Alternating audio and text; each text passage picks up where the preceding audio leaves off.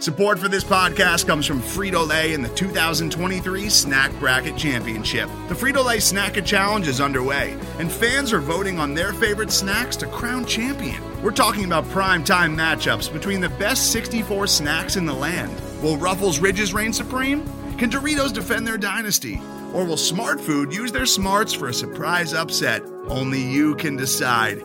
Get in on all the action for a chance to win up to $1,000 or a year's worth of snacks. Let your snacks be heard. Just go to fritolaysnacket.sbnation.com to vote and enter for a chance to win. No purchase necessary. Sweepstakes ends April 3rd, 2023. Void where prohibited. Year's worth of snacks awarded in the form of 52 coupons, each good for one bag of chips. See official rules at fritolaysnacket.sbnation.com. If you hear background noise, I'm sorry. I live on the world's noisiest street and I shut my windows, but you know. That's okay. Oh, and hello. Welcome to checking out the competition, New York Rangers. We are joined, I've just been reminded, for the first time in a year from Blueshirt Banter by Tom Urtz. How are you doing, Tom? I'm doing good. How about you? Hanging in there. I'm halfway vaccinated, so I am almost ready to start living. Me too. I got my uh my first shot yesterday. Oh my god, hooray! Good for us. It's very exciting. So the Rangers, speaking of things that are exciting, they uh, this should be great. Two really thrilling hockey teams to talk about here. So the Rangers have dropped their last three. We're actually recording this before the Rangers play the Bruins on Saturday and before the Flyers play the Capitals again on Saturday. So just know that. But lost twice to Pittsburgh, lost once to Boston. How have things been going over the last few weeks since the Flyers last saw the Rangers? It's been uh it's been up and down. I would say more poor than good, uh, especially because it was a situation where the Rangers had injuries. The Rangers had no Artemi Panarin as he was dealing with his situation, which we never really heard much about. Um, we've not really gotten an update from the team at all. Uh, he's not confirmed to be in the lineup against Boston. Uh, David Quinn said he'll be in the mix, which is like a vague way of describing things, but I would expect that he's going to play. Um, but it's been another situation of a team that is you know, going through its rebuild, but trying to pivot out of that as they've accumulated young players and some, you know, talent from from the outside. But I would say it's gotten to a bit of a be a bit frustrating because you're seeing now, and it's sort of reminding me a little bit of, you know, Rangers coaches in in the past where it's you get to a point where you just start jumbling the lines and really not having a game plan, which I kind of give some coaches an out this year because of the way everything is set up. You're playing the same opponents over and over again. So, and in some cases, you're playing them multiple times in a short stretch. So, there's going to be those times where they just really scout you well and they know how to shut you down, which is mm-hmm. what we've seen recently with the Rangers and, and Boston. Yeah, it has been I was wondering how it was going to feel this season with these little like baseball style mini series against teams. And at first it seemed fun, and now I'm like dying for like a, a 10:30 p.m. start against the San Jose Sharks on a Tuesday. Like I just I want something different. I'm so tired of these teams. It spices things up. Yeah, it's just uh, a lot. So I want to talk a little bit about Panarin, but before we get there, since you mentioned this sort of half and half out rebuild and the theoretically really good young players that the Rangers have acquired over the last couple of years by getting super lucky in the draft. Um, Alexis Lafreniere, seven points on the season. Kaapo Kakko, four points on the season. Did you expect these two to be making more of an impact early, or is this kind of like everyone's okay with the fact that they're still filling it out? Because I kind of I didn't know about Kakko, But Lafreniere, I kind of expected to be one of those kids that hops into the NHL and just is completely lights out, but it doesn't seem like he is. So what's up there? So start with Lafreniere. I think the thing with Lafreniere is it's really easy at times to, and we saw this last year with fans in in Kakko that you have this mindset of okay, you're picking in one of the top two slots and you get a player and you you look at what they did with their their junior club or their international club and what they've done in international tournaments. And you get this mindset of like okay you know here's what they're capable of. Um, and I, I would say with Kakko, the whole thing was in contrast where it's like, oh, well, he's playing against men in Finland, and you know, Jack Hughes is, you know, he's he's still playing against you know people his his age, and there was this sort of narrative developed, and last year Kakko really struggled. Um, where this year Kakko has been one of their best players. Um, you know, for those who appreciate, you know, underlying numbers and analytics, one of their leaders in expected goals for, um, you know, possession numbers strong. He's just not getting the, you know, the points in, in the score sheet. And, you know, part of that too is he was on the COVID protocol uh, a few times, um, and he d- did have COVID.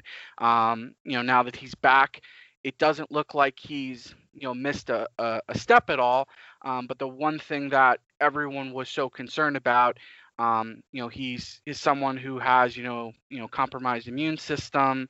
Um, so there was always that concern of if he did get sick, you know, would we see something where um, he'd be at risk? But um, seeing spurts, he's been great defensively. He's making these little plays that are you know, in theory, you would think would help him pick up points, but I do think it's a situation of he's been in situations where when it's just him by himself with the puck, you know, he'll cycle it around, he'll take it to the net, but his, his line mates have sort of been letting him down. Um, as for Lafreniere, um, a lot of was made of, you know, okay, he went, you know, so many games without scoring. He finally gets his first career goal. Um, then he was on a bit of a run where he had, you know, points in back-to-back games. Uh, with Panarin out of the lineup, he got promoted to the top line for a bit, and he was holding his own. But you know, there will still be people that want to see more, and I think that's more a situation of right now it's not just those kids. It's like a lot of players. Like Mika mm. Zibanejad has not looked good.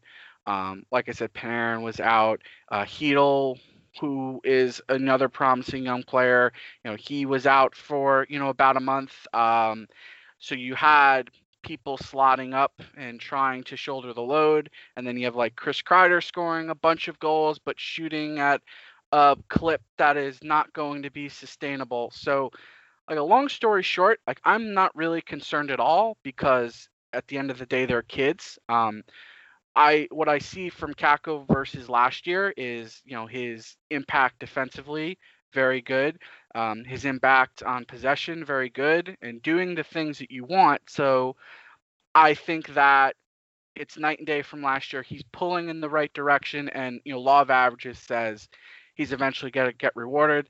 And then Lafreniere again, like he had a lengthy layoff from when he last played in junior to getting to the NHL because of the shutdown. So that was, you know, getting a bit of a slow start.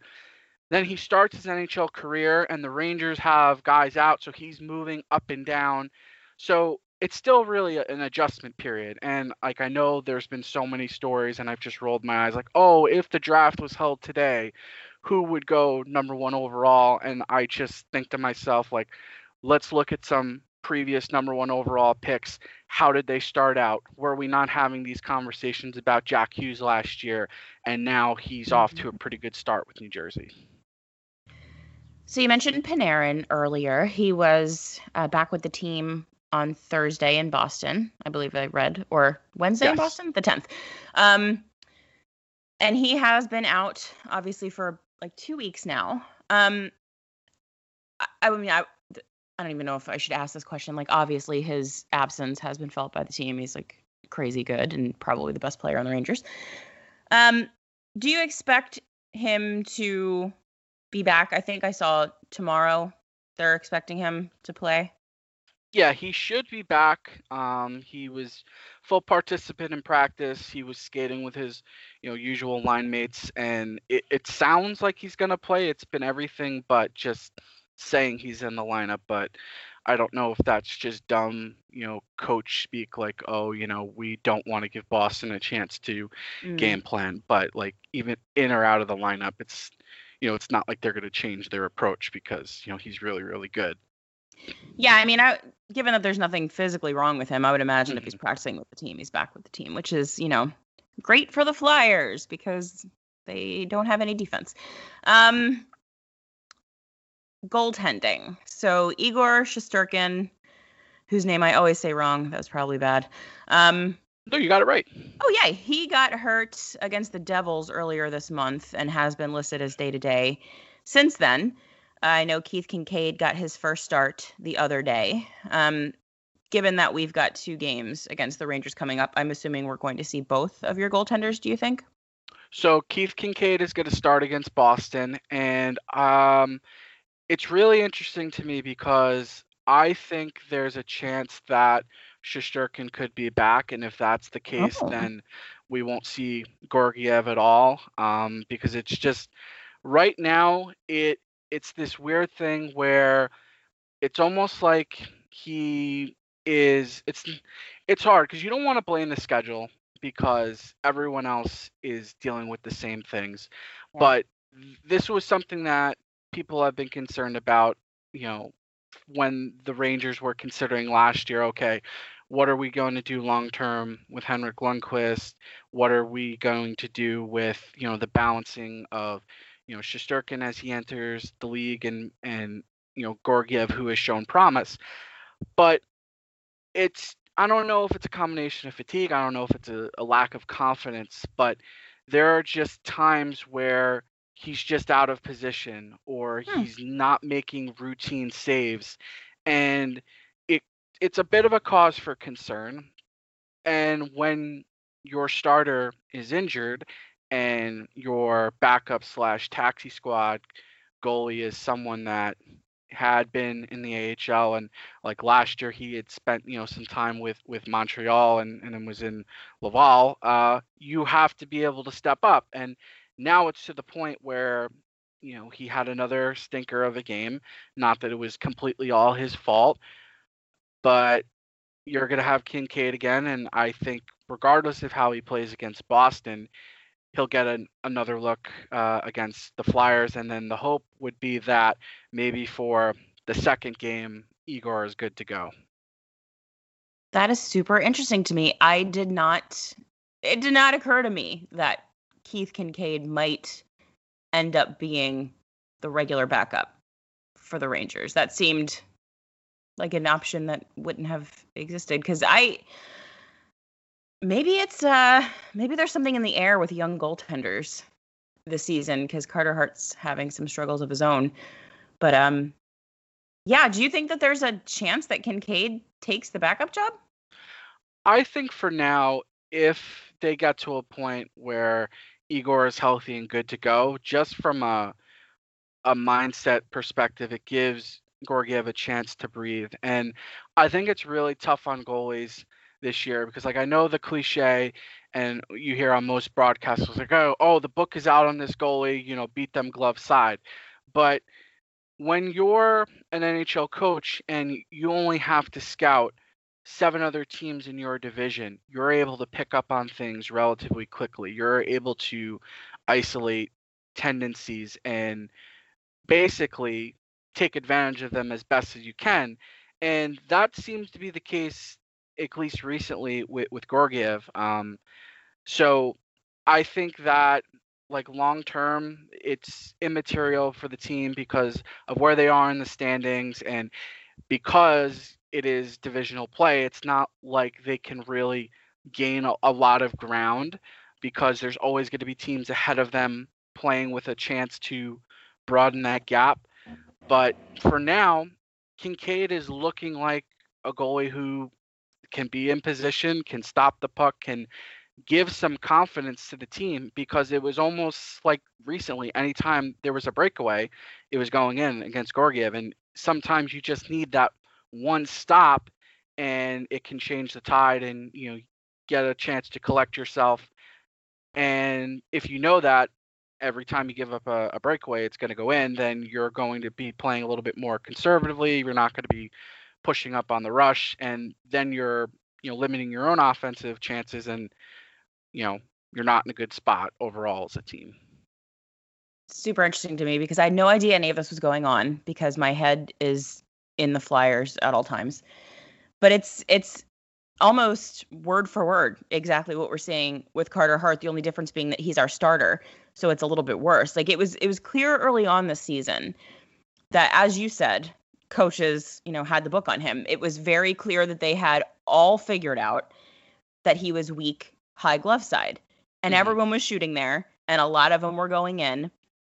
And as that went on, you could just kind of see the confidence go, which is I think like the scarier thing with a goaltender when their confidence starts to go and they start to get into their head and then they're he's been doing a thing um you know everyone calls it playing small like where he's a little bit more hunched over than he normally would be and just giving more space to shooters it's a real problem um and it's going to be interesting to see how young goaltenders like these two come out of this because I think that both of our teams obviously expected a lot out of these guys. So it's it's going to be interesting, to say the least.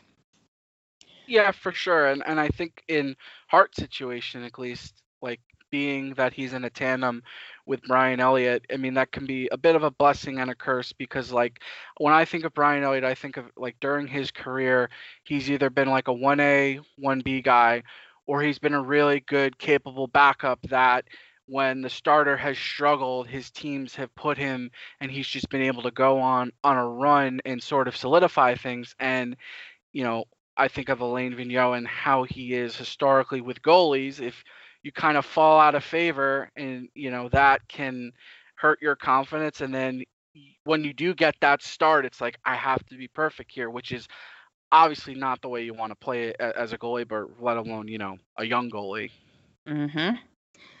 So, what has been a bright spot on the Rangers over the last couple of weeks when things haven't looked so great overall?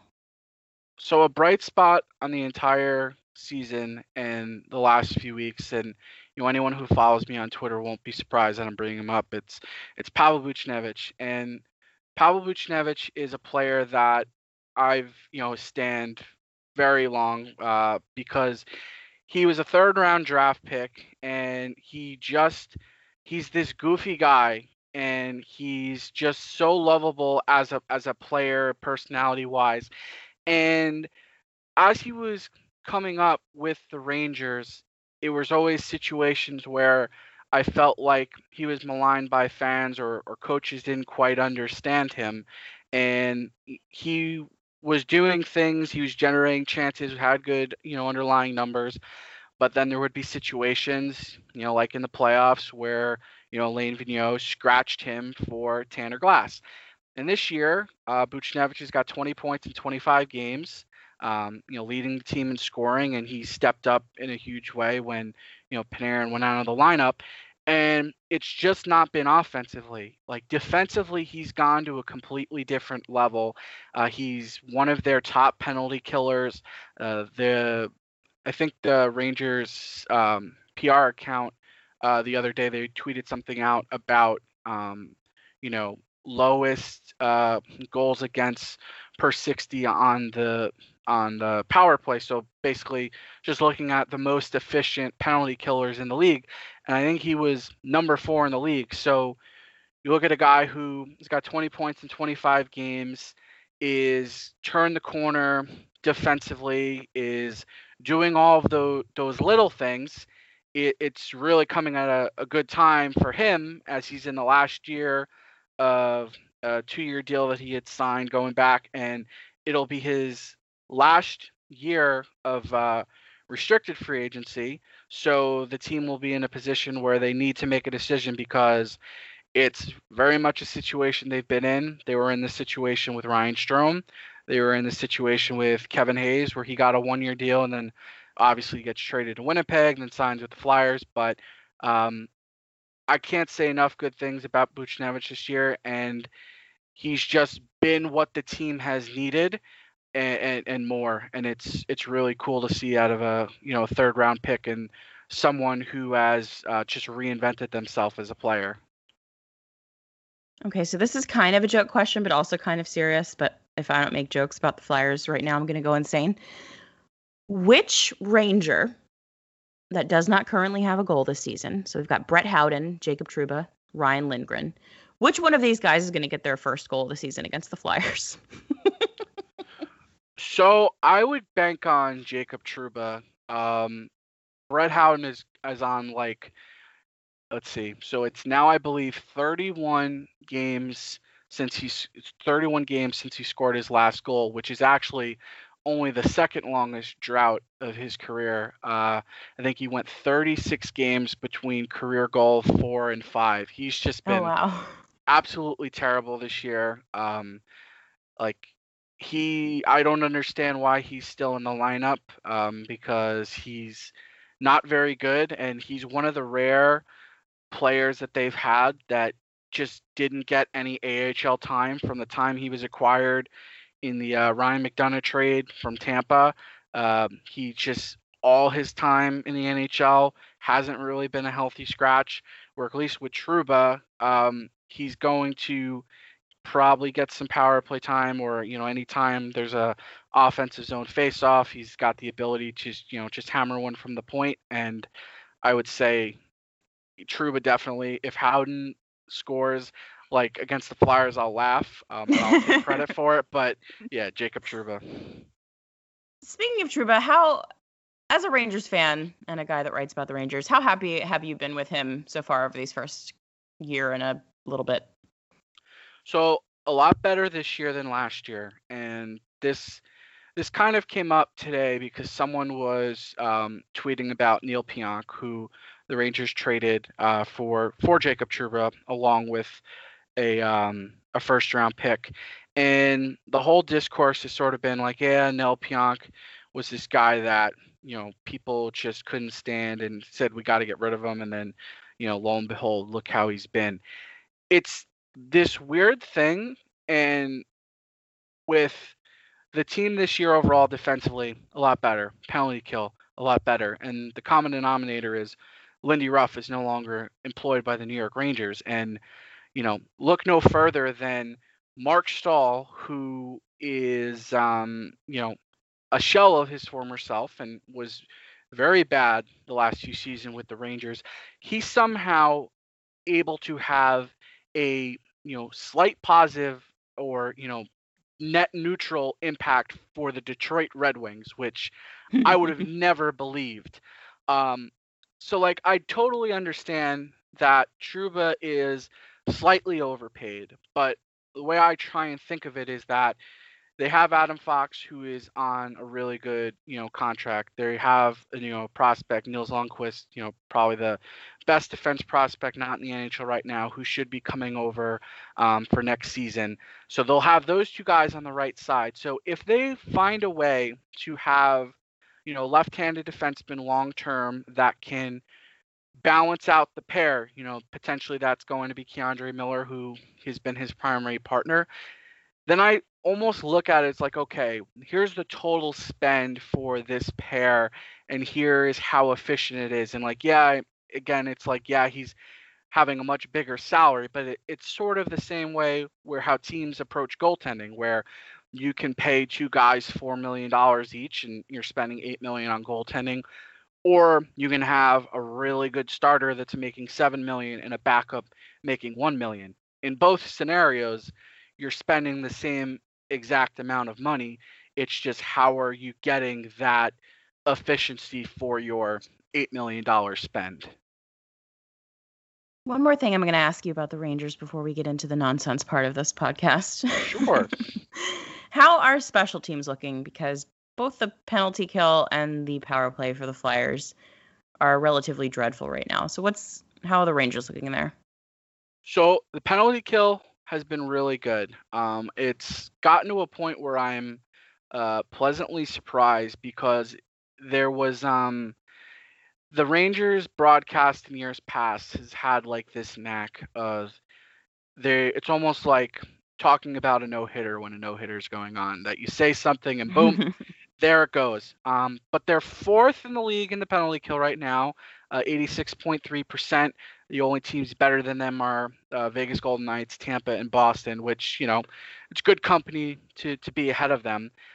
And then like their power play is it's 26th in the league at you know 15.4%, which it's not great. Um, only behind them are the Ottawa Senators, Anaheim Ducks, Devils, Red Wings, and Wild, who I'm surprised that the Wild are so bad on the power play, given you know some of the talent they have this year. My thing with the Rangers power play, and the example like I've used on Twitter is that when I was growing up playing basketball, whenever we would run offensive drills, like we ha- have set plays, the coaches would always say, like, okay, you guys only have five passes or whatever, and then you have to take a shot.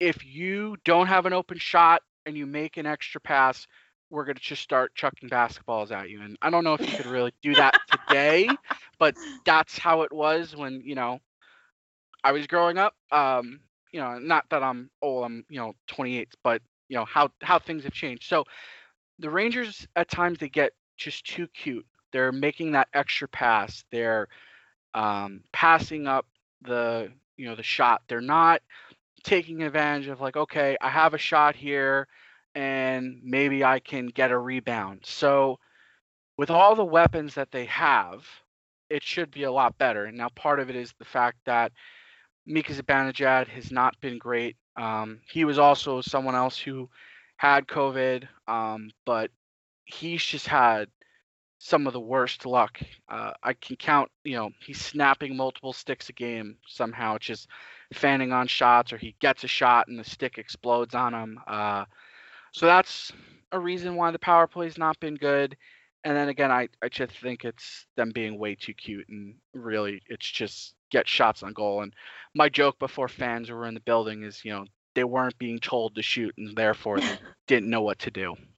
Are you sure you're not a Flyers fan? Because you're talking about the Flyers right now.